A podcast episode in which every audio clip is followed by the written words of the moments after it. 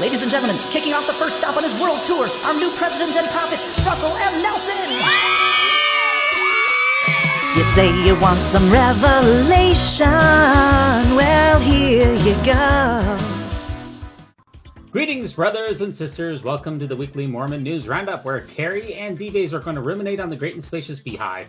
It's episode 67, and this is July 9th, 2023. We've got Kerry Shirts. He's going to co-host. LDS missionary stats are in the news. We're going to give you an analysis on that.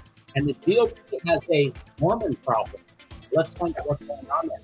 LDS, uh, LDS Charities Australia is in the spotlight once again, and there's a massive class action lawsuit against the Church of Jesus Christ of Latter-day Saints. You're not going to want to miss a minute of what we have to bring you today. If you want to get in touch with me, I'm at MormonNewsRoundup.org, or you can send me an email to kolob at mormonnewsroundup.org.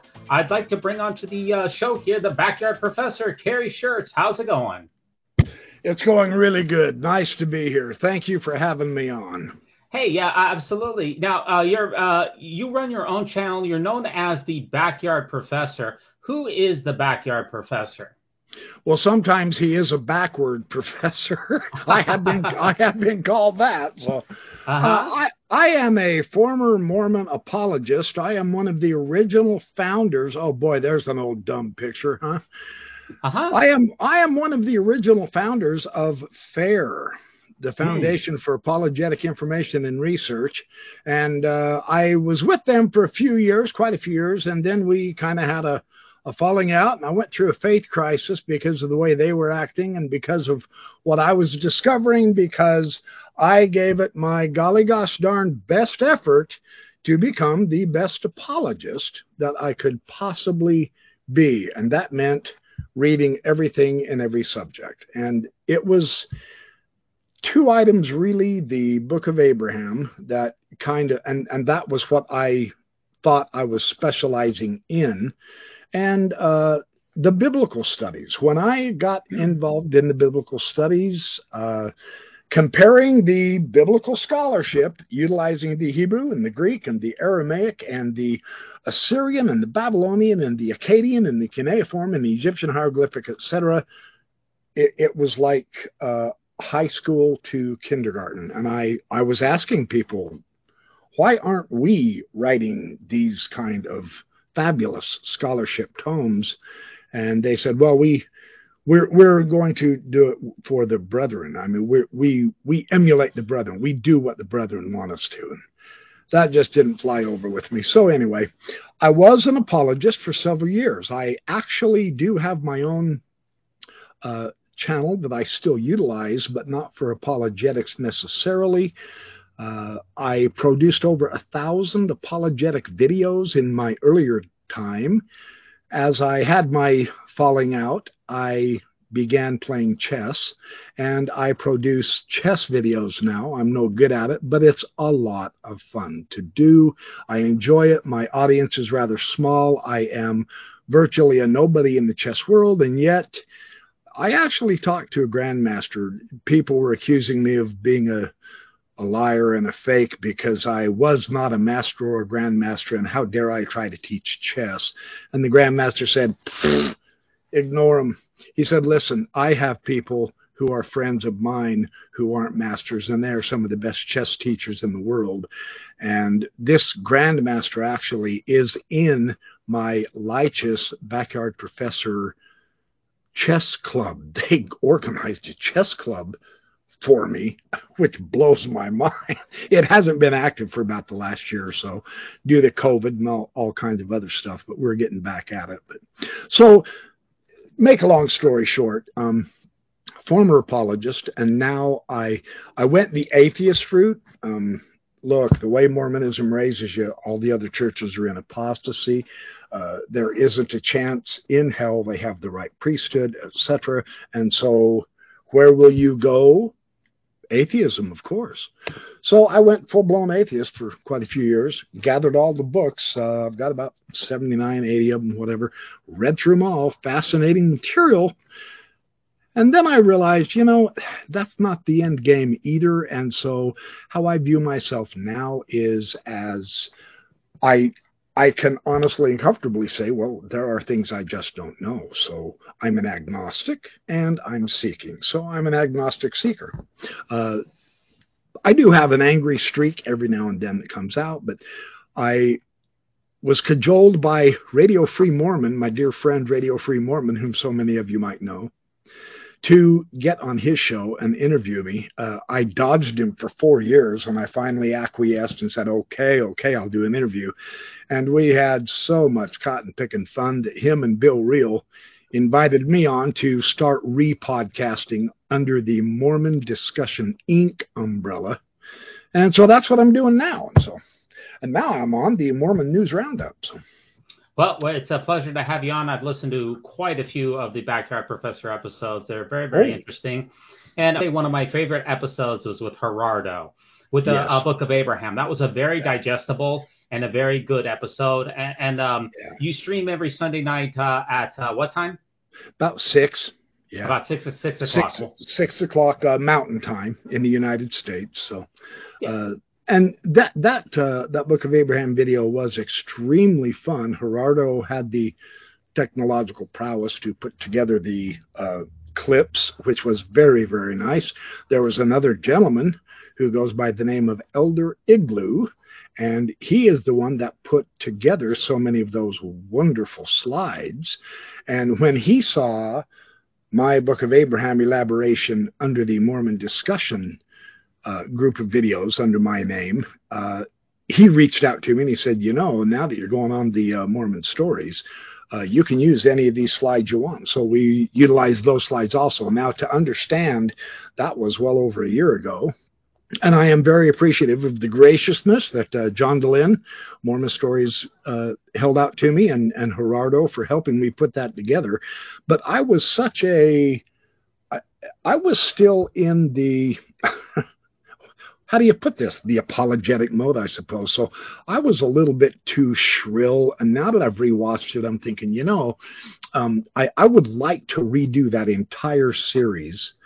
Brian Hauglid, one of the former uh, pristine LDS scholars, not only from Farms, but at BYU in Arabic studies and Muslim studies and Book of Abraham studies. He is one of the editors of the Joseph Smith paper, uh, volume four on the Book of Abraham. Uh, and since he has retired, he has also uh, bailed, which is fascinating to me. I, I mean, wow, Brian Hauglid. He contacted me. He said, Kerry, for the life of me, I have never seen a better presentation on clarifying the relationship with the papyri and the Kirtland Egyptian papers and the Book of Abraham and so on and so forth.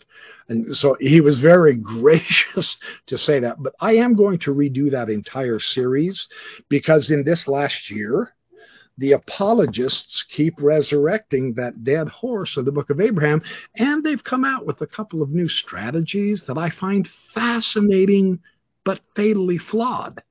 And they aren't letting us in on it. So I am going to, the good news is, I will be redoing that entire series soon. So, but thank you, thank you for that vote of confidence. Yeah, that was my favorite that was my favorite bar none to put together. So well, great. Well, it really showed. It was a great. It was a very very great episode. And you know, I'm a bit of a chess fan myself, uh, Kerry, as uh, as we've come to find out.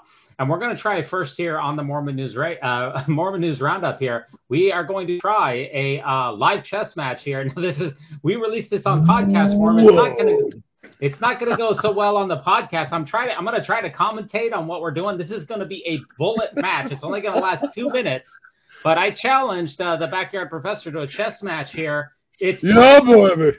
It's time to establish, Kerry, the Mormon chess uh, hierarchy in the podcasting space. Oh my, you're gonna whip my button on this bullet okay, chess. I have fine. never, I have never done bullet chess before. This will be my okay. very first. This right, will be well, a blast playing e4 right off the bat here. All right, here we have a we, we have a kings we have a kings opening, kings opening. We're going with the uh they call this the Giuoco Piano here. It's called the quiet game. All right, he's going with the two knights defense. Very common opening there. Oh, oh drop d7, drop d uh dropped f7. Oh. Uh, f7 is falling. F7 has fallen. Uh, oh, going after the queen, going after the queen, going after the oh rook. my we heck! Got, we, we, got a fork going. You're Not killing looking me. good here. Not looking good Not here. looking good. Not good at all. Okay, we got I another have- fork. Another fork with the king here. Oh, I can't go there, can I? Okay, I got I got myself castled on my side here. Okay, you got the pawn storms that are, you got the pawns that are going for the king here, going for the quick kill. Uh, let's see here. I check the king. I unchecked the king. I shouldn't have done that.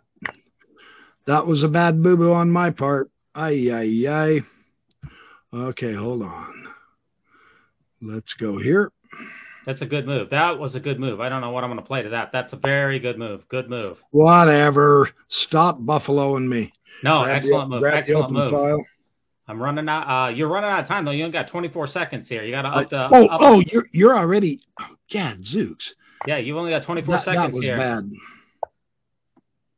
I still can't develop my. Uh, I'm having a hard time developing my pieces here. Oop, dropping more and dropping material very fast. Hmm. Gonna wreak havoc with the. And get this pawn back. Oh man. Get this pawn back. Uh, dropping. Uh, let's see. You get, pick up a little bit more Oh material here. man.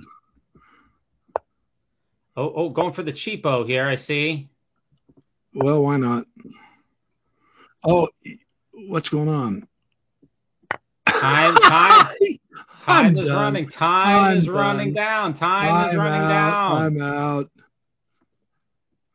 Time is Ah, running down. Time out. You can always flag them. oh no! It's How victory. did, how did you have a minute still?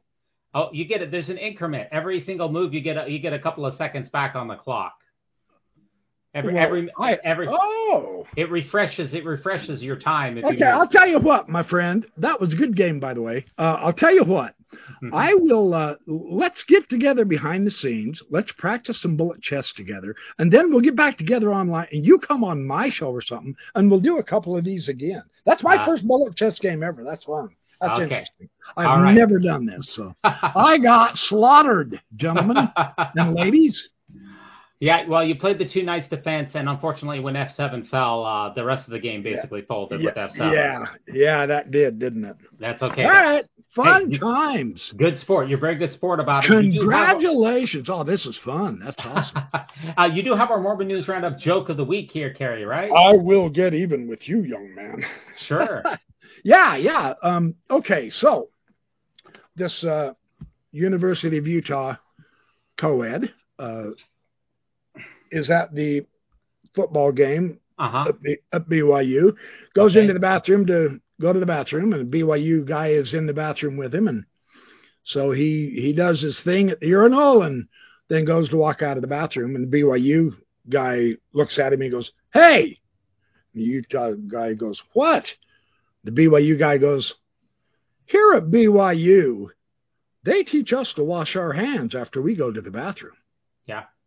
The guy from Utah says, "Well." At Utah State, they teach us not to pee on our hands. We seem to have migrated from BYU to Utah to Utah State. It's hard to have. Well, yeah, yeah, Utah, whoever. But yeah, it's hard to have a Mormon joke that has all three schools in it, but you managed to accomplish it. you never know what the BYP will accomplish, even though it's illogical, illegal, and wrong. Ah, very nice, very nice. That does take us to our first uh, news article of the week here. And our first article here was released on LatterdaySaintLife.com. It was just released a couple of days ago by Suzanne Bates and Jacob Hess of the Deseret News in June 29, 2023. And uh, you found this article for us, Kerry. What does this article say? What's happening with it? Okay, now what is so exciting about this article is that in 2019, I do believe, is that what it says? Uh, President Nelson, in a conference session, really asked the youth, let's step up, let's try to get more missionaries. Let's dedicate two years of our lives to the Lord and let's make a difference. And so the response, according to this article, has been absolutely inspiringly overwhelming. The surge is incredible. They are even projecting by the end of this year, 2023, they are going to have over uh, 72,000 missionaries. Now, the first uh, idea in my mind was when was it? A few years back, before just before COVID, uh, Elder Holland had. I, I'm going to say prophesied, but that might get some Mormons upset with me. That's but a, uh, that's a stretch. It is, but he claimed that he was sure by the Holy Spirit that we were going to have 100,000 missionaries in just a couple more years. And right. that's been about five or six years ago. And I'm sure we've all heard that story. So now they're saying, hey, this surge, we're going to get up to 72,000. But we've never heard one word about missing that mark of 100,000 goals. So they are saying this surge is remarkable. And yet, when we look at the statistic, which which I think you've got there on the, I don't I don't have it on my screen. You've got it yeah. on yours, don't you? Yeah, I do have the. There's some additional statistics. There, there's a response. Yeah, yeah. There's there's a response of the. Uh, they wanted to reach as high as 72,000 by the end of 2023. Yeah. Mm-hmm. And then they say, uh, got to take my glasses off. They say the uh, the small increase, it did not surpass 100,000 until 2008. That is the children of record. And so that is going up too. So that says, look, now there are more young single adults serving full time missions, and therefore President Nelson has called for those youth to go on missions. And so they're very excited about this. They're making big hay in the print of the news that, hey, look, we really are magnifying the church. Yeah, um, and this analysis of it, which was released from LDSChurchGrowth.blogspot.com, it talked about how, yes, the number of missionaries has been rising over the last couple of years, but historically speaking, research found that uh, LDS missionaries who went, uh, served missions in the 1940s, uh, approximately uh, in the 1940s, only 5% of young men served missions. And uh, that increased to 20% in the 1940s. It increased to 30% in the early 60s. And between the 60s and the 80s, it, it, it went up to almost 35%. And in 1981, it was really at around 32%. And that's really where it peaked in the 90s, was about a third of people going on missions. And, and I was in that highest statistic rate. I went from 1979 to 1981 to Missouri St. Louis. Well, so, what's it? Yeah, what's interesting in this article though is even if the projections of this year of it getting to 72,000, that would still only bring the rate of uh, young persons in the church to 25%. Not even where we were back in the 80s and definitely not where we are in the 90s. Even the surge that they're talking about here, it's still we're still nowhere near where we were what where we once were. Well, that's pretty skeptical. However, why are they crowing then? What's going on? What? how do we? How do? This is a, there. This is an image thing, don't you think? They're trying to portray now. Now, may I also give another quick impression? Then we can move on to another story. But this graphic here is really important because yeah. we're we're seeing here that we just barely topped the seventy thousand mark again most recently. Oh there we go there we go. Thank you. Yeah from 2019 2020 went way down and of course we're talking covid but of course 2021 2022 so from covid no one attending church etc up to now the surge has been absolutely magnificent but we just barely caught where we were before. But notice what the implicit assumption here is that I find so remarkably interesting in the process of doing my biblical research and scholarship. I discovered a startling fact. Number one, we know Joseph Smith, as well as several church leaders, in fact, if not all of them, uh, indicated that the prophecy in the book of Daniel of the stone being cut out of the mountain without hands is going to roll forth and it's going to gather steam and get bigger and bigger and bigger which stones don't do when they run down mountains, and fill the whole earth. And so this prophecy, this image, is the one that the church has used as a basis of showing look, world, check us out. We are actually fulfilling biblical prophecy. And they do utilize that Daniel prophecy. In biblical scholarship, Daniel is a fake. It's not scripture. Now, I'm using the word deliberately. Yes, I, am being provocative. It's called pseudepigrapha, to use a technical scholarly term. It's a book written not by the proposed author. Much later. Much later. Much later. We're talking yeah. centuries later. So, to utilize a pseudepigrapha to base a prophecy on the image of church growth. We're growing, we're filling in the mountain and all. We must be the true church because we are fulfilling biblical prophecy is asinine.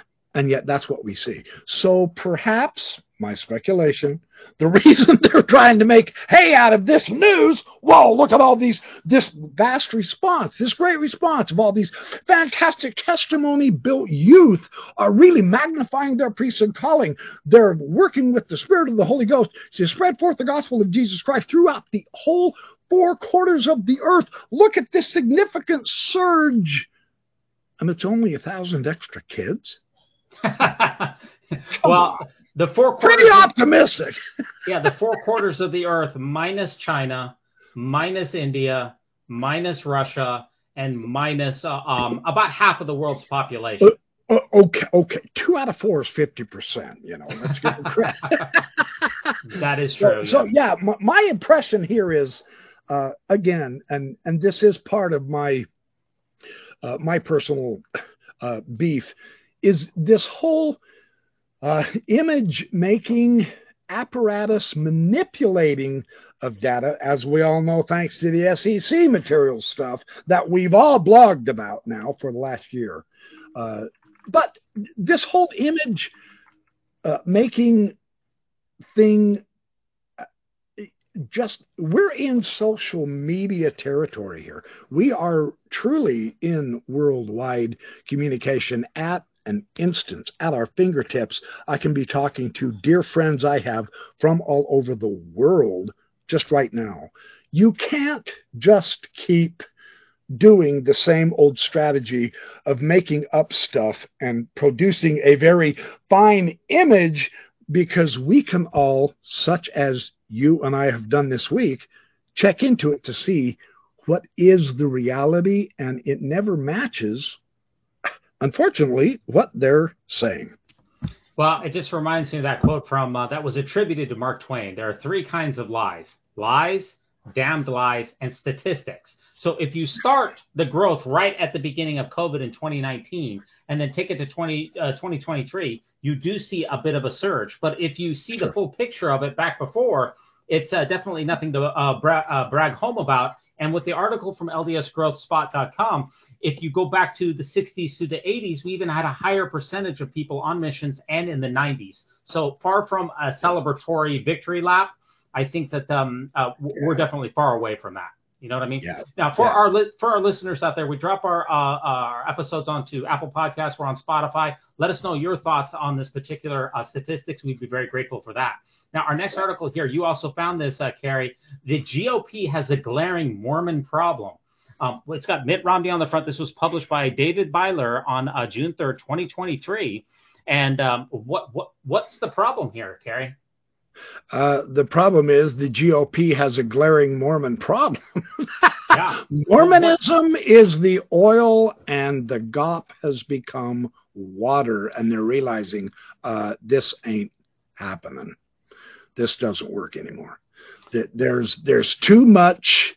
Uh, I I didn't get this article read as close as I wanted to. They are the Republicans are ending up on the short end of the stick. Right. And the more racially diverse, better educated, and less religious in the long term growth, it appears to be that more Mormons are now shifting to the liberal left. Yeah, if I can use a quote. Yeah. yeah and I so mean, so the Republicans are trying to figure out, oh, okay, wait a minute, wait a minute now. Um, this, as small as they are as far as world population, Mormons, what can I say realistically, within the last 40 years have become really part and parcel of the GOP. Who was it?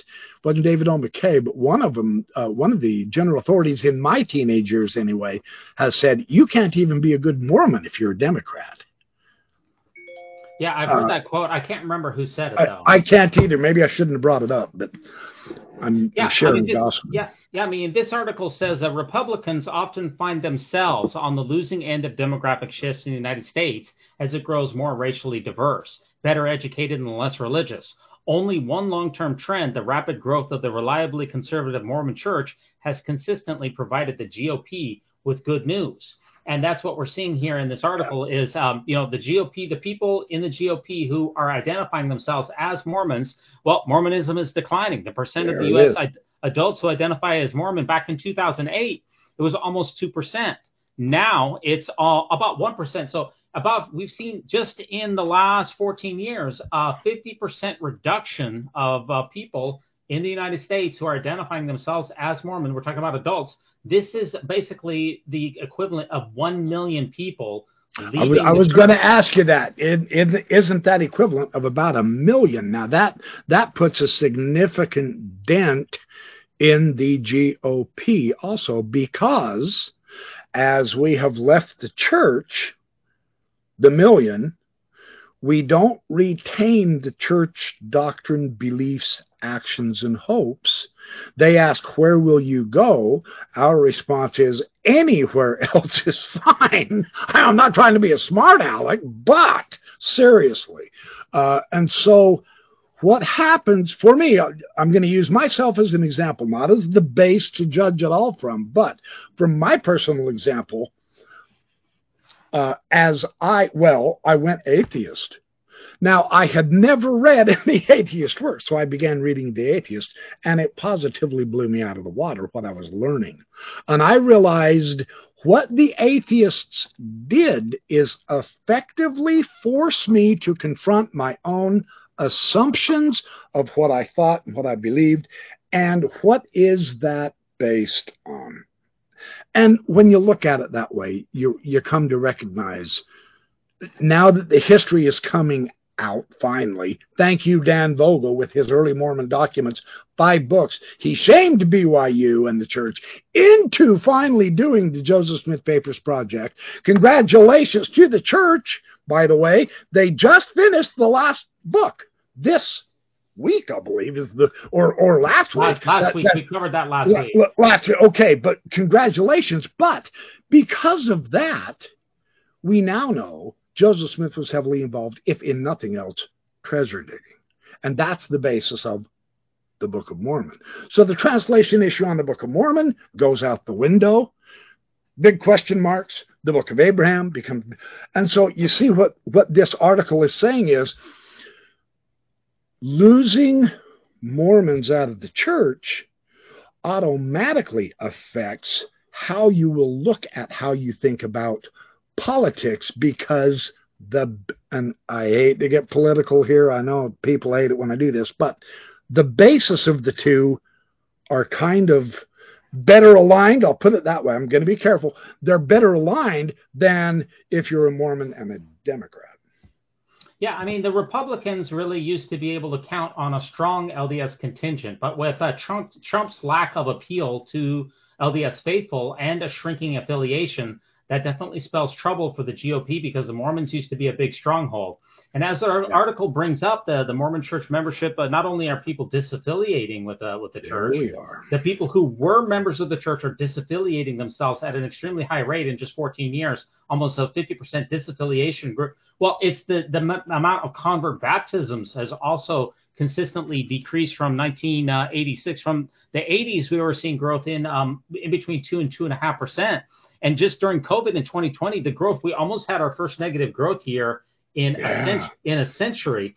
So that if you have very close, if you have disaffiliation at a very high rate and you have a lack of growth rate, this is you know the GOP is really they're losing they're losing Latinos, they're losing Mormons, they're losing a lot of their big tent platform, and that's going to make it hard for them to mount national campaigns. Yeah. Yeah. It's fascinating how because we've tried to intertwine religion and politics, which our founding father said, do not do if you can at all help it. Uh, because we've done that, now if one side starts going down, it has to affect the other side and we might we might be seeing some really radical changes in the next decade, huh? in our country. Yeah. This might be fascinating to live through. I just hope it doesn't lead to the apocalypse. I have prayed to the Lord to make sure I'm gone before He comes back, so that I don't have to live through the apocalypse. So you know, it's one of those things. well, you know, I think if you had gone back to early Mormon leaders, they would look at this particular graph as the apocalypse because in the 1940s, right. so the blue. This is how Mormons affiliate themselves politically. In the 1940s, the blue is Democrat, the red is Republican. So you can see back in the 1940s, 80% of Mormons were Republicans. There you, go. Yeah. Every single decade, what what are we seeing every single decade consistently with Mormon affiliation politically? Less and less and less and less Democrat. Uh, That's l- less Republican, less Republican. Or, or Repub- Republican, I meant. I meant Republican, yeah. Yeah, I mean, so yeah. it's been cut in yeah. half from in the last century. It's gone from 81% Republican to 47. It's been cut in half, and the, Dem- the Democrat uh, affiliation went from nine percent. It's quadrupled. So Republican affiliation has been cut in half. Yeah. Democrat affiliation has been quadrupled, and that is an extreme problem. See, the problem. I mean, having getting getting another Mitt Romney now would be almost impossible because he wouldn't be able to carry the um the the, the, the GOP in general. So, right, I mean, it's, right. it's a big problem for the GOP in general is the lack of Mormon support, the lack of diversity, and these things are only going to be exacerbated in the future. Any last thoughts on this article, Kerry? Uh, not necessarily uh, the rise of the nones, those who just don't associate with any religion. You know, it make we're making it sound. The article, I should say, is making it sound like it's all the Mormons' fault and all, but all of the religions are losing membership to a rising group called the nones, where they don't have any religious affiliation. And I suspect that those nones feeling liberated, no, whether we're liberated or not, doesn't matter. Feeling liberated, they become more open to their new ideas rather than just what does their church tell them to think, believe, hope for, pray with, and all that jazz. And so across the religious board the demographic of rising non believers in a specific organized affiliated religion shifts over to the Democratic end. The yeah. Democrats, as a general rule, I know yeah. there's always exceptions, I get it, yeah. but, and, and so I, the two religions we're talking about tonight, dude, religion, uh, the two subjects, religion and politics, we're not supposed to talk about, and here we are mixing them. So we're both probably getting yelled at but I mean, this is this is a news story that we did not write. We're just reporting, so don't shoot the messenger. But yeah, r- religion and politics, and the other thing you're never supposed to discuss is chess. That much we know is for sure. Oh no, no, that's a good one. you know, this is the chart here. The last last from this article here. It's yeah, yeah, yeah. It's not just Latter Day Saints who are leaving their religions in a rapid manner. Protestants are leaving their religions. Catholics are leaving their religions. As you said, the rise of religious nones back in 1972, people who had no affiliation with the religion, that only represented 5% of people 50 years ago. That is now 30%. So we're seeing a six-fold increase in those. Now, now listen. Now listen. Here's the significance of this. If if you if your audience doesn't think, well, yeah, that's nice, but that that really doesn't pertain to me. This is within my lifetime. Five percent of nones to thirty in my lifetime? There is no way even a prophet of the Mormon church could have prophesied this huge. Now, that is a big surge. Folks, we gave you an example yeah. of what a surge is yeah. not. This is a big surge. So, yeah. Uh, well, and the, you know, and the church is hoping for more surges as well. And this is an interesting article that I saw this week. This is the first of its kind, Kerry. Church of Jesus Christ of Latter day Saints invites Utah young single adults to a unique summer conference. So they're going to try to do kind of like a freedom festival in Cougar Stadium, but this time for young single adults. It's, they're going to try to surge the young single adults down there this is something that has never been tried before. It, um, for the first time ever, all young single adult members of the Church of Jesus Christ of Latter day Saints living in Utah are invited to the same conference. They're going to be able to pack it in there. Uh, it's going to feature oh, concerts, wow. singers, dancers. There's going to be a run, a gather together, a devotional at the Marriott Center. It's going to be a big activity here. It's called Together in Christ. You oh. know, we we've never seen anything like this before. What do you think? What is the rationale behind putting this uh, type of event on? What do you think? Okay, now when they say young adults, uh, young kids, single adults, young single adults, eighteen to thirty, you know, eighteen, 18 to, 30, yeah, yeah, yeah, that demographic. Okay, so they they obviously don't fit in and so it has to be awkward because this church emphasizes one thing after you become a return missionary go get married and have kids.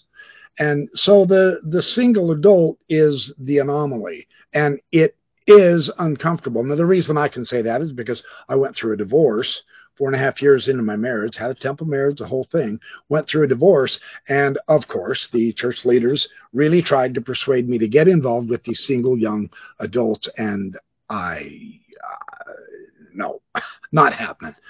And yet I really couldn't technically go to church either. So my suspicion is group cohesion uh, and in such a place, look, there is a group psychology that the cheap pop Mormon psychology culture does tap into periodically. Instead of just guilting and shaming, they can also say, you know, it can generate its own momentum if you put that stadium will hold 80,000 people. More you than the put, conference center. More than the you put 80,000 people in that. I'm telling you, you put a little bit of music in there that maybe some of these kids can recognize instead of just a hymn and the tabernacle choir, and you've got some rock and roll going, that can generate its own electricity. My suspicion is there. Well, let me let me put it as a question to you: Is there any way that they can uh, give this odd subgroup within Mormonism any way to feel like it's a welcome group within the church other than trying something. It seems like a Hail Mary pass. Get yeah. the analogy?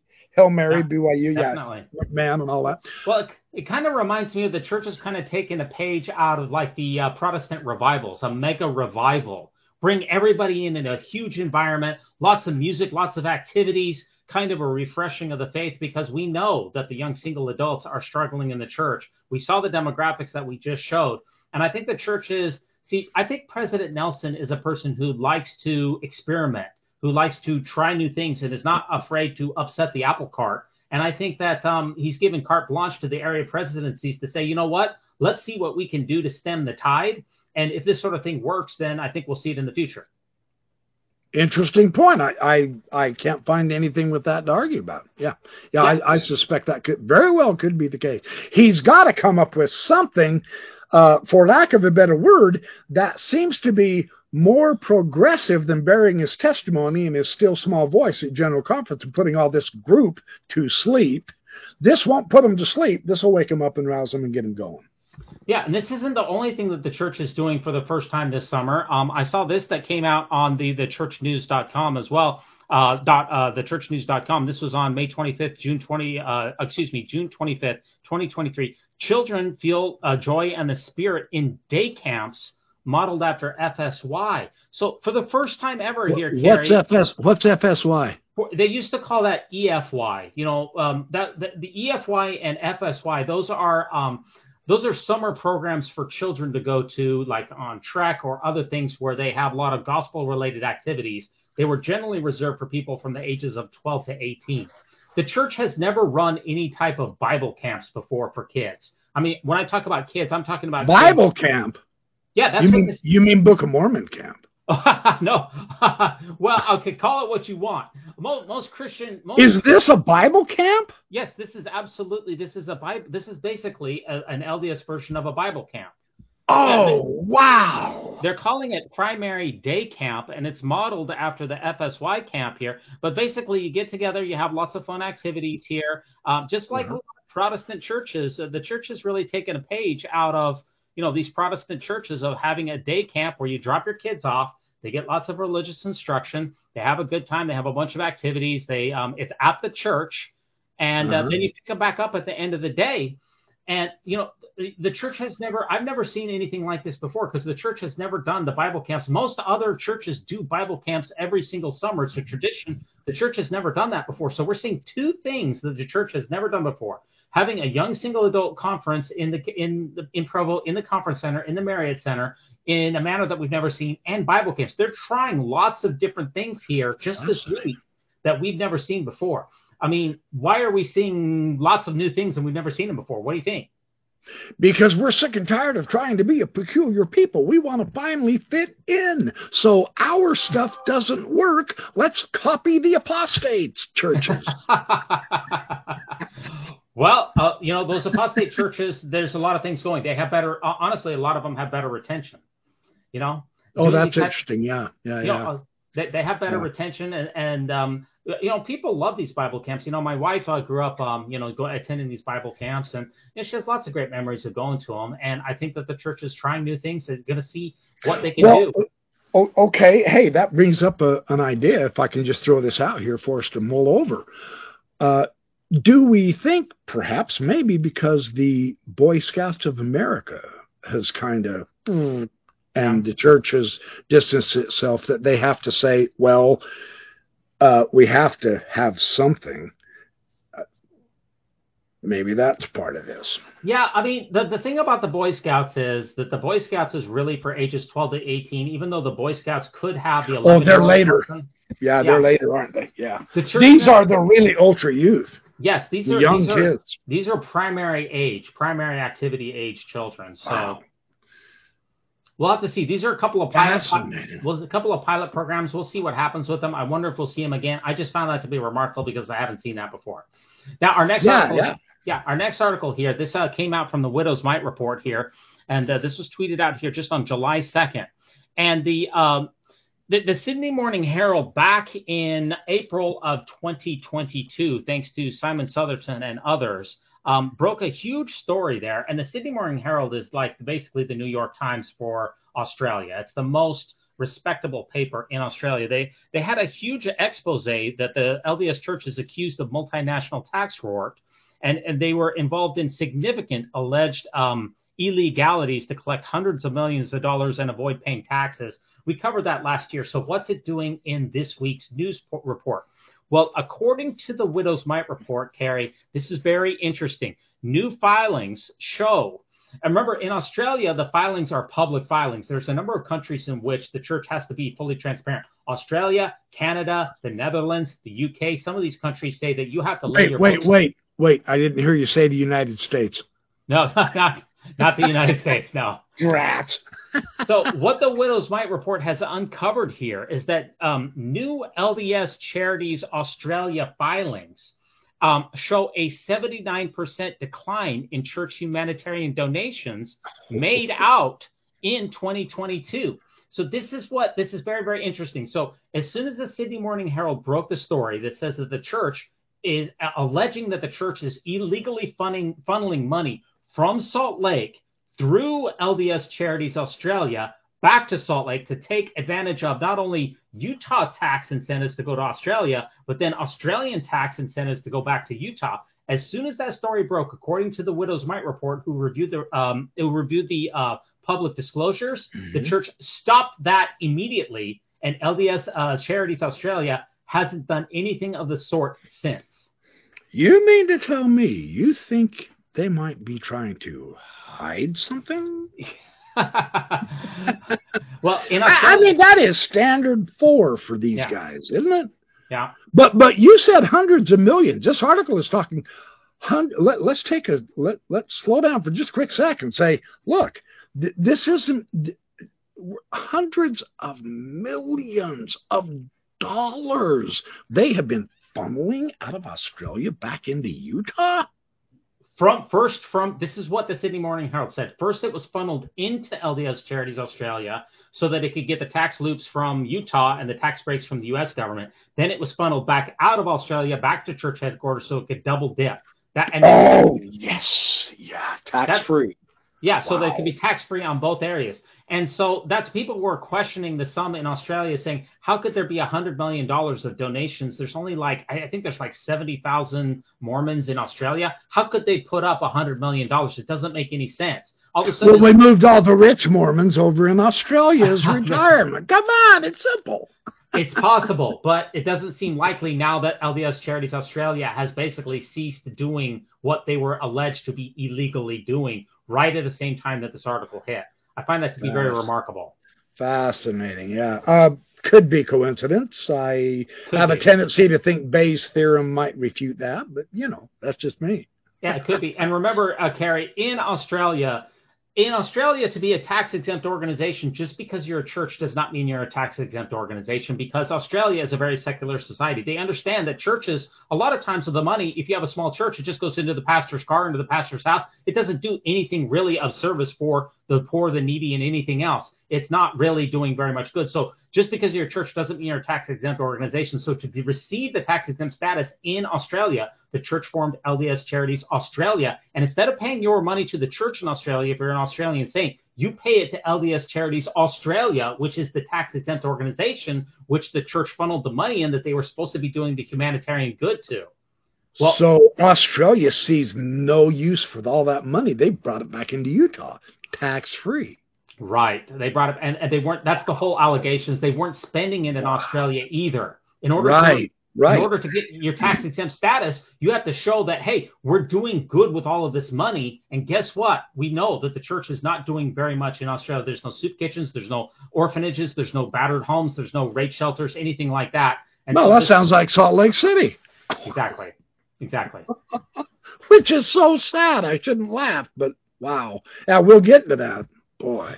Yeah, we are going to get to that. Now, I've got a couple more articles here. Uh, our next article, this is another uh, very odd article here. Uh, Yo, this, boy. Uh, the LDS Church gives a generous and substantial donation to the Catholic Seminary Sports Facility located in the Philippines. And for our podcast listeners, Kerry, what are we what are we seeing with this picture here, Kerry? It's a pass. The general authority is handing is that a basketball or a volleyball to uh, the to the cardinal, to the to the Catholic leader. I think it's a volleyball here. This is your generous and substantial donation is giving a volleyball. uh, I mean, well, people, come on. Some of those leather balls can cost up to a hundred bucks. So um, you know, people yeah. wa- people are wondering what does the church do with all their money, and I guess the joke is here: the church is giving money to help seminarians play pickleball. Am I am I getting am I getting that right? Well, or or or else uh, the church is giving money over to another mega billion dollar organization in order to make sure that that organization has enough resources that its own youth can continue playing sports in the Philippines. Have I right. got that right? One mega billion church helping another mega billion church get in shape, right? That is the most asinine thing I have ever seen. Yeah, so this is from the church's official page here, the, on their Facebook page. I, I, did a screenshot here. The Church of Jesus Christ of Latter-day Saints Philippines. They graciously provided the the Mormon Church graciously provided a generous and substantial contribution. Okay, of uh, uh, I, you know, the rumor has it that they got that volleyball net straight from the DI. By the way, you know. I was going to say, hey, uh, we now know that's true. That's a um, DI volleyball net, folks. But I mean, you know, Elder Oaks says for the last decade or so, we have given $40 million to charity. Now, 15 years ago, before we learned about this whole SEC fiasco, 40 million is one walloping much more dollop of money than I can personally give. So that's impressive. But when you compare it to now its substantial wealth, 40 million doesn't even net a word of thanks hardly compared to what they could be doing. And now we find them one billionaire giving unto another billionaire. That that's astonishing. And and historically, everyone who knows Bruce R. McConkie in the early edition of Mormon Doctrine, that's why it goes for so dang much money, because he did say everybody knows that the church of the devil is the Catholic Church. It yeah. is the whore of the earth. We are talking enemies, black, white. We are talking left, right. We are talking yin, yang. They they don't mesh in McConkie's era. And now we find us giving to them. Fascinating. Yeah, I mean, just the, the, the, the visual element here, when you have a $200 billion in Ensign Peak and you're handing over a volleyball to not to the poor, you're handing it over to seminarians, people who are attending seminary to begin with.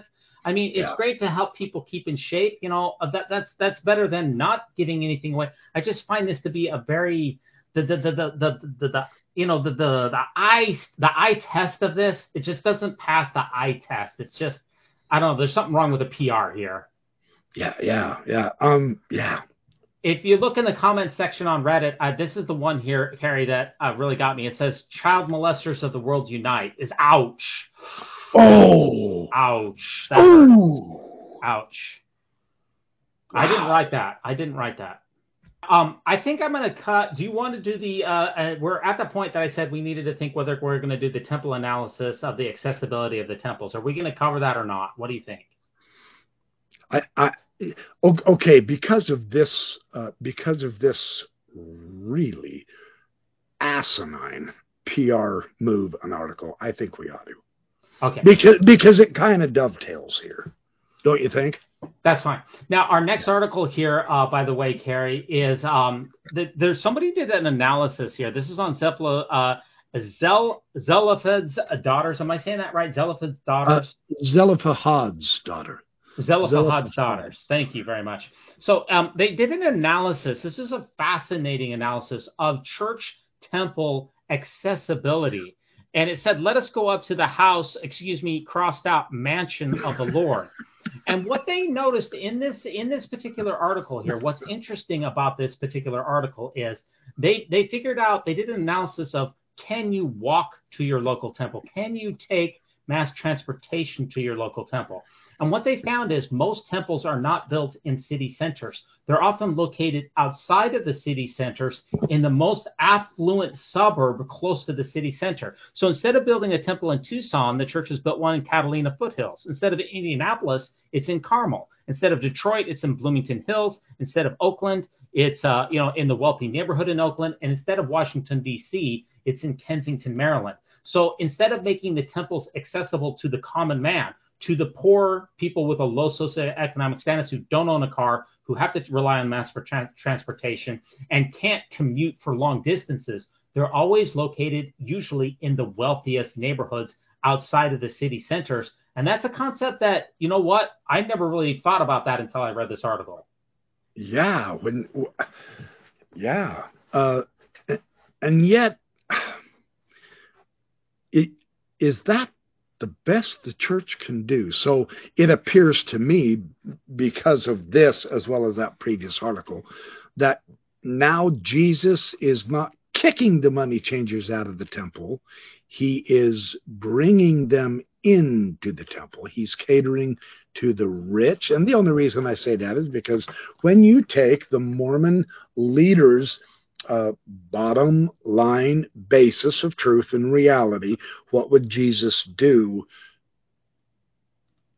Uh, nothing fits with the previous story or this one. Yeah, and they did an analysis here of can you reach your temple on foot? Can you reach it with no public transportation? Can you reach it with uh, the percent of the temples with no public transportation? It turns out that like 40% of temples if you don't own a car, you can't go to that temple. And in, in, in fact, in the poor, a lot of the poorer areas of the world, the, the lowest socioeconomic status, Latin America in particular, and Africa, the high percentage of temples in those areas have no public transportation option. They're making them very difficult to be able to go to a temple. And that's um, that's puzzling because we've seen such a push on temples. I mean, the whole idea is we want to make the temples go to the world. We want everyone to be able to go to a temple. Well, as long as you have money, as long as you have a car, as long as you have a ride, as long as you have resources like gas and things like that, then sure. But if you're if you're poor, if you just take mass transportation, it's very very challenging to get to these temples. So I, I thought they were supposed to be for everyone.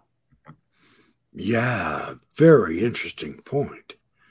I I I I have not seen this type of, you know, stuff like this hadn't even entered my mind. Of course, then I haven't.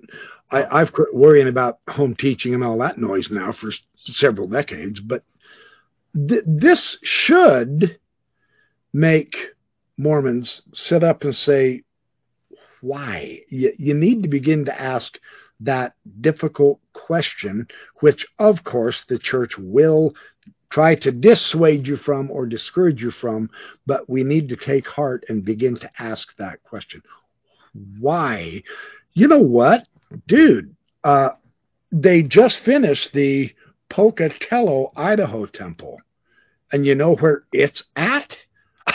Now, now, I know Pocatello no, I doesn't have public transportation, but Pocatello is on a hillside that stretches for miles uh, all the way around in the horseshoe part of the valley that butts up to the hills, and there's a pass through it that then you go on down to Logan, Utah. Mm-hmm. Well, instead of being in the town, yeah. they came eight or nine miles out of town right. up I 15, and then they put it way up at the base of the foothill. It's so far away, it looks about that big from the interstate. I was expecting it to be like the Washington, D.C. temple. Park it right on the interstate, turn the lights on that baby, and let it glow all night. It is so far away, you can't hardly see it. Now, that's fascinating. Yeah. Why would they pick that location? Everybody has to drive like crazy to get there even with your public transportation, it's a little bit of a drive. It, sure, it's better than coming to Idaho Falls. I get that, but still, that that is a most interesting point. Yeah, and it just, I guess, it just shows my privilege because I generally have had access to cars and I generally have had access to these things, and it never really dawned on me that the church's plan of flooding the earth with the temples. Well, you're not really flooding them where the people are. You're making the people come to you and especially those those people who are of low socioeconomic status, it's a real challenge for them. I mean, just take for instance this uh, Bountiful Temple. The Bountiful Temple is not uh, the the city of Bountiful is is here in the center of the valley. It's way up on the mountains. Once again, in the most exclusive neighborhoods surrounding it. That is the typical modus operandi that the church is in, and that does sure. take us to our featured news article here of the week. And this was uh, the church's response here, Kerry, to what the Wall Street Journal would have learned about temples from a Latter day Saint like me. So this was an editorial. See, we had the Wall Street Journal article. Oh, I love week. these. I love these. Yeah. All right. we covered we covered Kerry last week the Wall Street Journal article very thoroughly. It was one of our best episodes. So if for our listeners out there, if Absolutely. you missed it, go back and listen to our last episode. It was really good. So the church has done an editorial response to the Wall Street Journal, which is oftentimes what they do when they don't they don't have a general authority come out and say it, but they'll put it in the opinion page of the Deseret News. Right. Okay, so this is a really good article, and we're going to cover a few points out of it, read a few uh, sections of it. It says temples are monuments, but not to wealth. Uh, they are beacons of light and peace, piercing clouds of cynicism, conflict, and despair. And, and Carrie, the, the question that I have for you, if if temples are not monuments to wealth, then why are they so gosh darn expensive? And expensive to maintain. Yeah. Yeah. They're, yeah. They're, they're, expensive to build. We covered last week the Wall Street Journal. It cost $69 million to build that uh, Pocatello, Idaho temple. That's a lot of money. 69 million. That's a yeah. lot of dough, folks. It costs money to uh, uh, to build them, to maintain them. Costs money, ten percent to go to them, and then of course you have to travel to them. And a lot for a lot of people, that's a big sacrifice. There's a lot of money that's involved with it. If they're not, if they're not, uh, what do they say, monuments to wealth? Why is it so? Why are they so gosh darn expensive? Yeah, That's, you, you know, can certainly build a building for a whole hell of a lot less than 69 million and still do all the work in it. Yeah, I promise. Have, we we we have built new buildings in the company I'm working for, and we've kept it way way many, many, many, many, many, many magnitudes below Pocatello's temple, 69 million. And Pocatello isn't even one of the more elaborate ones. It really is a simplified temple. So what yeah. the heck? Yeah. I mean, I, I, really think, and I didn't cover this in last week. I really think that the, one of the biggest reasons, first of all, we have Bishop Caussé who said that his vision for the church is a grandiose vision. That's gaudy. That, if you look that up in the dictionary, it's gaudy and pretentious. But I really think that a lot of the reasons that the church spends so much money, uh, that's just the definition. I'm just quoting him from last week. nice. I think that really it comes down to the fact because the temple experience for so many people is so very, very strange that you need to make it a beautiful, expensive, very stunning building to offset the startleness and the strangeness that a lot of people find when they walk through. If you were to have your normal endowment in a regular chapel, it would be even more um, it would be even more bizarre. It would be even more strange. All right, I will. I will say, Uncle, on that one. Very excellent point. Yeah, yeah, yeah. That's that, that, that's why the the thing that blew us away the most, really, truly, was that absolutely overwhelming chandelier in right. the celestial room and the fully mirrored walls. Right. Look, that was beyond spectacular. Seeing, getting, getting the impression for the first time of seeing into eternity. I had never before conceived of that idea with all those walls. It was wow. And so you're right. That took my mind off the absolute freakish weird thing when we all put on those funky looking hats and we started looking over at everyone. And then I went through in 79, so you had to tie that little ribbon thing, and, and you, you couldn't, of course. So the person next to you, and then he'd bump your hat off, and then, I mean, all kinds of silly shenanigans. But yeah, no, that's a, I concede that that is a very good reason, but you know, they have to downplay. Isn't it fascinating that it is always a downplaying of the warts of history and the money of wealth. Yeah, I mean, for yeah, for a lot of people, the most expensive building that they will ever step foot into is an LDS temple. Some people have never, have never been in a seven, $70 million building before. So that's right, a very right. special place. And because you feel like, well, a lot of money was spent here, then what we the, what I'm doing in here must also be equally as special. Okay. Also, from the article here, Kerry, um, this was one of the most howling lines that I saw in this particular article here. It says, "Yet even the materialist's take is wanting." "Quote: The Church of Jesus Christ of Latter-day Saints has no paid ministry." End quote. No paid. What? No, now, when did they write this? Just this week, Kerry. Just this week. Come on.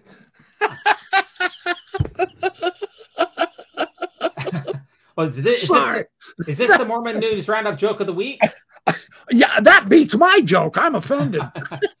yeah, I mean, it says wow. it says that there's no paid ministry. It says that the senior leaders have a stipend. They want to make a, a bizarre delineation between a stipend, which is cash going into your bank account, and a paid ministry, which is cash going right. into your bank account. Bank account. Yeah. I failed to see the difference. No, well, I mean it, it's a it's a fine splitting of hairs in order to be able to make a difference, so that the lazy I hate using this word back at them, but so that the lazy learners continue on with this image. Oh well, see the, the church has no paid ministry. They're not doing they're not doing priestcraft. Now you know as well as I do, buddy, that all of us podcasters are being accused of falling into the apostasy of priestcraft while nobody else is getting paid on the Mormon side of podcasting and video and all that jazz because they don't ask for money and they get no money. And we know, of course, that's phony. Well, the church is still trying to pull this sill, this silly, phony baloney. It, it doesn't work. I mean, Haven't they heard of Mormon WikiLeaks? Yeah, exactly. Who we we've had four different general authority pay stubs that were leaked and those pay stubs had FICA taxes, they had Social Security taxes, they had all of the normal taxes. There's no difference between paid ministry and a stipend. It's a it's um it's a non-starter. Okay. Yeah. Now another one of the art- another one of the quotes here that I want to share with you, Kerry, is this one. It says, quote from the article: Since nobody's using church funds for personal enrichment, what motivation could the church have for amassing such wealth? Is the church spending billions of dollars on temples in order to cheat the poor and display its wealth. What's your reaction, Kerry? Well, how many frickin' temples over $69 million do they have to build way up there in the suburbs and all? And why is it they're always trying to make those the tallest buildings and the richest? Of course, then we discuss that and all. So, what, what do you mean it's not a status of wealth? It appears to me, just off the top, they would rather make sure that the buildings are taken care of instead of people, instead of God's children. How many billions of dollars could have gone to making sure there's no homeless in the streets of Salt Lake City? But there's thousands of them. Yeah, so. I mean, if I go back, it says no one's using the church funds for their personal enrichment. Well, Kerry, because there's no transparency, we don't know if the church leaders have or are using the uh, church funds for personal enrichment because there's no independent auditing. And because the church has in the past openly deceived the government and its members about its finances, it's difficult to trust them when they say that everything has been in, done in accordance with best accounting principles, especially considering the lack of compliance officers in Ensign Peak when David Nielsen, uh, that we learned about from David Nielsen, and the so called deleted assets that Lars Nielsen referenced in his letter to an IRS director. So uh, I know you've made that claim. Go ahead and prove it by doing an independent audit. Okay? Ooh, that, that, that sounds that, like the gauntlets thrown on them. Yeah, yeah. right. Now, now, the second half of this question is the absolute best question that could be put in this article. It says, What motivation could the church have for amassing such wealth? Well, that's the golden question. We've heard a number of different attempts at answering that. First of all, um, even from church leaders saying that the money has been set apart for the second coming of Jesus, or that the church needs a rainy day fund, or that uh, because the church convert and children of record population in high socioeconomic status is falling, future tithe payers won't be able to generate the same level of donations. However, I really feel that the best answer to the question is best understood by going back to the Wall Street Journal article from last week, where Bishop Caussé said that he and other senior church leaders have a grandiose vision of the church, a vision that can only be completed by amassing what Bishop Waddell said in the 60 Minutes piece is significant resources. Any any last thoughts on that? Uh, this particular quote here, Kerry? Yeah, when Jesus come back, mm-hmm. he, he's going to kick the church leaders' butts first for not living his gospel and chasing after mammon using his own name in vain. Yeah, I mean, there's a that, that I appreciate that sentiment. Now, here's the next section yeah. here. This says the temples are built to out, outlast life's vicissitudes and to welcome Christ Himself when He comes again. Um, what? um, Jesus, according to the theology, let's grant their theology, Jesus made the entire cosmos in the cosmos on the Jesus scale, I will call it. That just came to my mind, so it could have been a revelation, inspiration coming. You know, the pure flow of intelligence. Joseph Smith said revelation.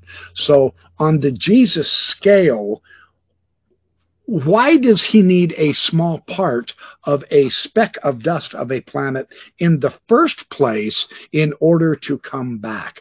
That just smacks of man made doctrine to me. Yeah, it's um, silly when you really think it through. It's just stupid. It's yeah, a hoax. yeah, it, it's kind of funny that it says that temples are built to outlast a life's vicissitudes.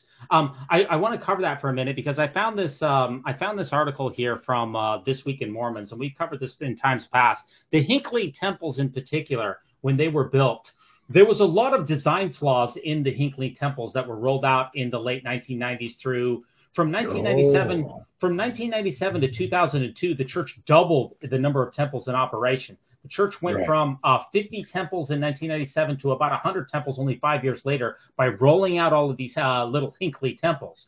But the problem here, Kerry, is that the Hinckley temples they had serious design flaws. Okay, so um, this is what this article brings out here. It says that uh, uh, several temples are being refreshed, but the Hinckley temples, some of them had to be completely refurbished in less than 20 years, and some of them were stripped all the way down to the studs after less than four years of being built. Okay, so this wow. is the, yeah, these are all these Hinckley temples around the same time frame here, where they were stripped all the way down because they had mold problems, they had uh, architectural issues. built for life's vicissitudes? No, I wasted, have never heard this. Yeah. No, we wasted a lot of money with the Hinckley temples um, because they were poorly designed, rushed to construction by cheap contractors, and it was a complete debacle. Okay, so don't tell me that these temples are built for life's vicissitudes when we poured t- hundreds of billions of dollars into shoddy construction. Okay, because we know better. Yeah. Okay. Yeah. Amen. Well yeah. put. Yeah, absolutely. Now, there's one other uh, comment here um, that I want to read from the uh, from this uh, particular piece, and it says anyone can see that temples are expensive, but the real question is, are they worth it? And um, what's what's your reaction to that particular quote, uh, Terry? Hell no, they're not worth it. Are you kidding? We just saw lots of them are getting renovated, and besides, the temple does very precious little for society. Uh, it is so exclusive. You know, the gospel of Jesus Christ is to save all of God's children. This is what we're taught to exalt all of God's children. But first, you gotta become a Mormon or you don't get the ordinances of exaltation, second anointings, etc. Hell, 99% of the Mormons themselves don't even know about a second anointing. I'm speculating there's a third that the other 2% don't know about, and only the first presidency get. Who knows? They can make up all kinds of stuff. But this is not a societal benefit, benefaction at all. They don't let Jews who also are of the house of Israel. They gave us the Davidic king through whom the Messiah was born. But do they let them in their own Mormon temples? No. So, to what point, except to arrogate themselves further, do these temples function for? Yeah, I mean, we did a recent episode, uh, Kerry, on the uh, looking at the vicarious ordinances in the temples and the incredible manpower that it takes. Oh, it's um, mind-boggling. Yeah, something that yeah. according and remember, even according, well, I'll grant you church doctrine, that, but the thing is that they will be done in the millennium to begin. They'll be done in the millennium anyway. Yeah, yeah. Well, well, Hugh Nibley himself said, "Oh, this is just a dry run anyway. We get so much of it wrong here. We're just kind of practicing. None of this count." He told this to his honors class. I've got the tape recording uh, where he said it in one of his classes. Uh, he said, "Yeah, yeah, the temples. You know, yeah, we want you to go to it and all, but don't don't make such a big deal about it because all of this." Is going to have to be redone when the angels can keep the records because we flub it up too much. And you're going, uh, okay, even as an apologist, I said, man, he's really taken that quite far. Um, whoa. Yeah, and, and if we're having to, you know, the, the leaked information is that up to a third of the names in our current temples are reused anyway. Okay, so sure. it's an it's an incredibly time intensive endeavor that even according to church doctrine would be completed in the millennium. Meanwhile, meanwhile, millions or even billions of people on this planet are suffering right now. And as we discussed in our that that are suffering unnecessarily. I'm not trying to take your thunder, right. but I want to put that point on there. Suffering unnecessarily. That's the evil. Because all of us suffer. Yeah.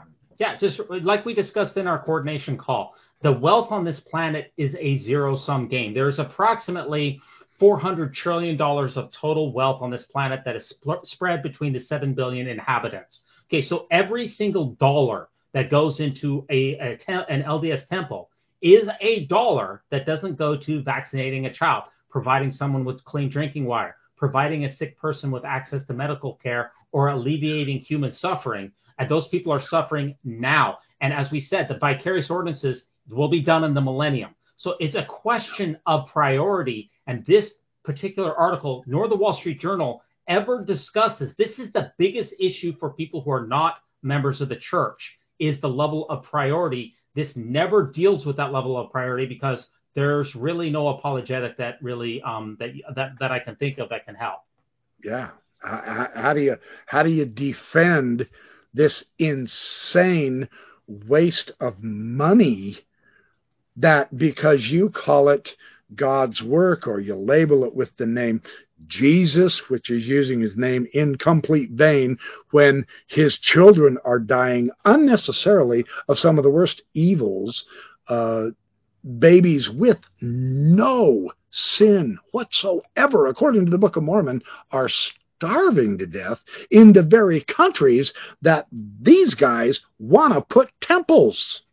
So they're willing to put 96 million frickin' dollars in a stupid building for just a few of that country's inhabitants, while those mothers desperately praying, whose prayers nonstop unceasingly for years go unanswered, whose children starve to death, the church doesn't give a flying flip about that. The problem appears to me is the focus is too much on the next life. My my former home teacher. Well, I I only have one goal, brother Shirts. I'm going to make it to the celestial kingdom. That's it. He doesn't even look at the trees on this earth. Now I'm a I'm an artist. I love to oil paint. I love digital art, etc. And to paint the fantastic world, the amazing variety is very, very exciting. But the church doesn't want you to focus on here and now. It wants to take your mind and put it in a future so that they can say, well, your here and now wealth needs to go to the the kingdom of God which which is right here in Salt Lake City, Grand Central Station. Send your money here, and we'll make sure you get the blessings there. That is an ultimate frickin' con job. I apologize if I offend Mormons, but think that one through for a little bit. Yeah.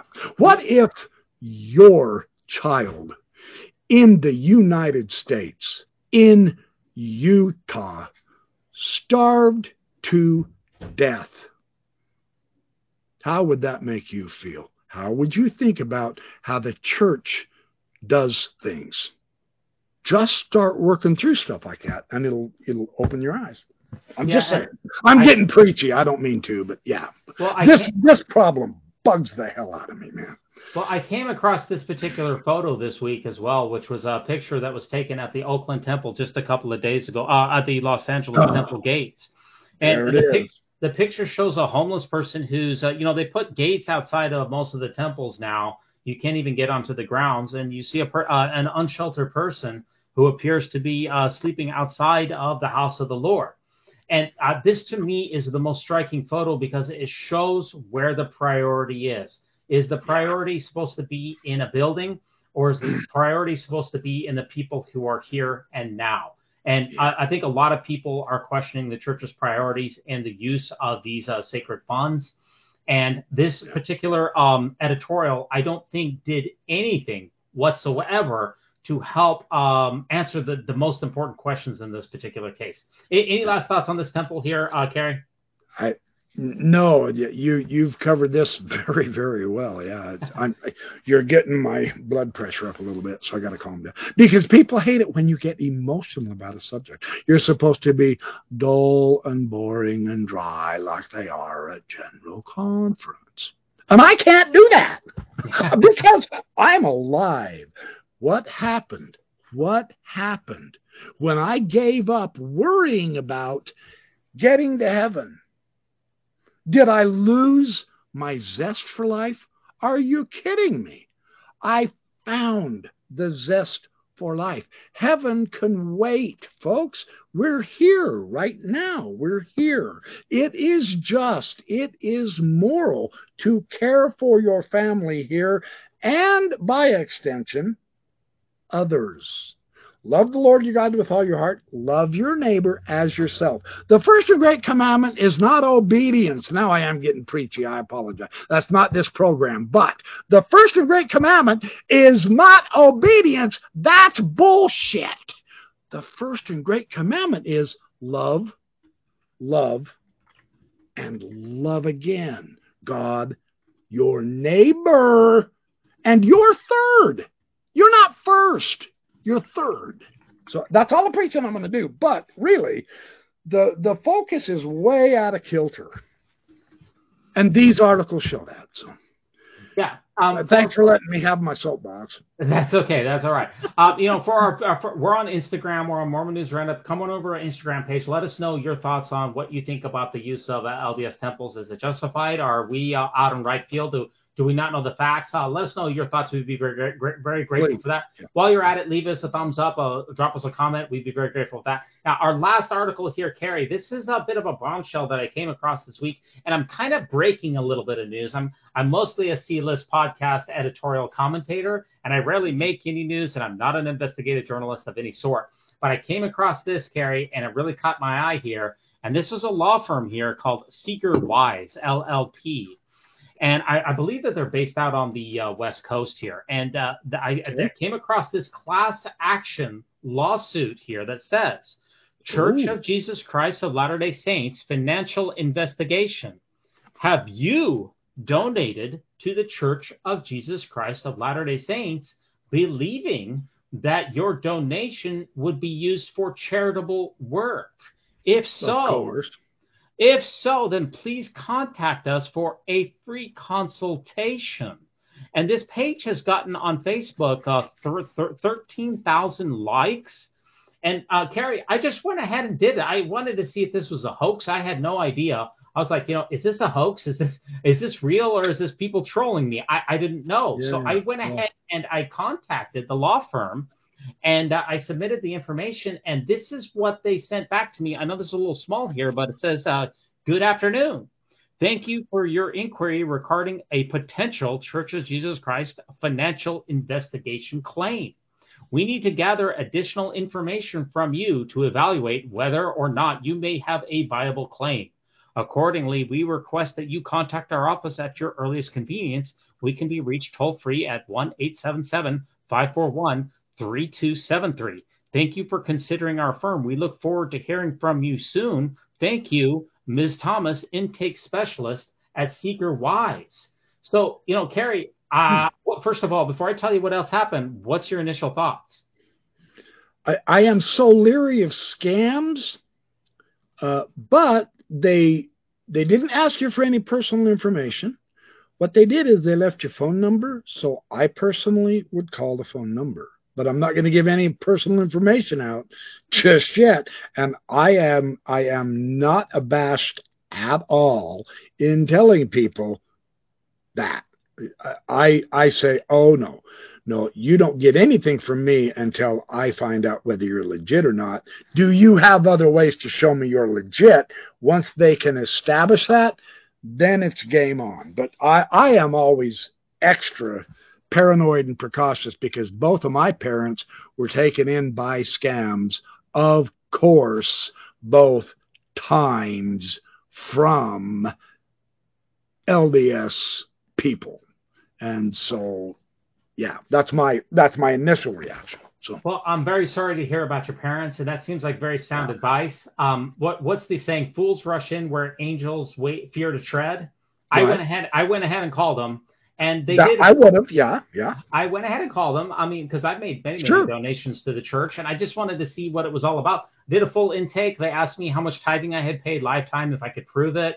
How much was my last donation? They asked me a lot of questions to see if I was eligible to join the class action lawsuit because it is based off of the idea of the SEC fine and the church not being, um, not telling people about the donations and the misrepresentation and all that stuff. At right. the end of it, they said that they're still in the gathering process. So uh, maybe in the future, I'll be able to update you on that. But I don't know. If you go on their website, it seems like these guys specialize in huge tort claims against different uh, big, big time corporations. So yeah. I don't know. I, I, I, am not saying it's legitimate. Uh, all right. I can say is I, I, will come back. I will return a report and let you know. Um, oh yeah, yeah, yeah. That yeah. would be fa- fantastically interesting. Now we, um, in the process of investigating all the uh, SEC fiasco and stuff, uh, and talking to various people on the telephone and trying to get my information straight and accurate, etc. We we all kind of heard and understood and realized that things like this were in the works, and so this might be one of those things. So. The interesting thing is they keep coming back at you with this same name. Uh, that's a hint that perhaps they might be for real. And and yeah, of course, they're going to have to ask you some personal information. Do you have proof? Because if it really is a legitimate class action lawsuit, they have to know how much you're going to try to get your money back. My personal opinion is, um, I don't. The first several of these incidences, in my opinion, will fail to get any money for anyone. And the reason why is look who you're going up against. If you think a $200 billion organization can't afford and doesn't pay their lawyers really, gosh damn well, uh, you're not in the game to do a class action lawsuit. You, you got to be real careful because this is not David and Goliath. This is David against the Hulk. Uh, it, it, you know. so that's just my personal opinion. Um, yeah.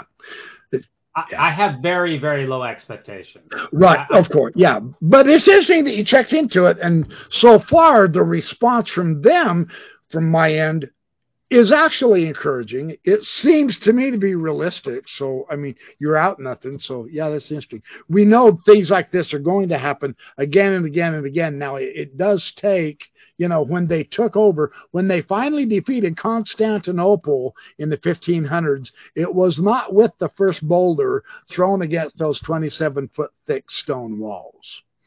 They had thrown thousands of them before they broke through, and it took them well over several centuries. So there is that. So that's my analogy to all this. So yeah. Well, I, would rather have it be like David and Jericho. You just blow the trumpet and, and the walls fall right down. That's it would be wonderful. We need to find that shofar, though. We need to find that ram's horn that vibrated the walls apart.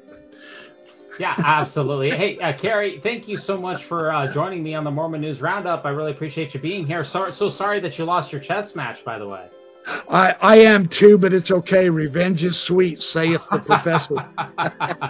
well, we'll see. We shall yeah, see. We'll, we'll have some more fun. This yeah, is so awesome. For our listeners out there, we do have a Patreon site. If you want to support us and make a donation, we do have a site out there. Um, it's linked into the show notes. And uh, we leave our we drop our episodes live every Sunday night at 9:30 p.m. Eastern Standard Time.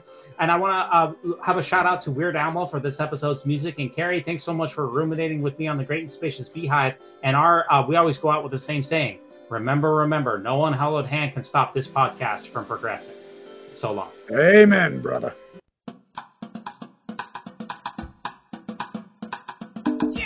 When it comes to nicknames of the church, such as LDS Church, the Mormon Church, to remove the Lord's name from the Lord's church is a major victory for Satan. Satan, Satan, Satan.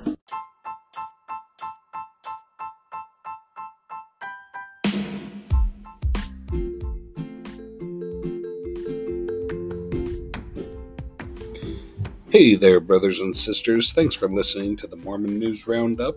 And if you are enjoying this show, please consider making a donation.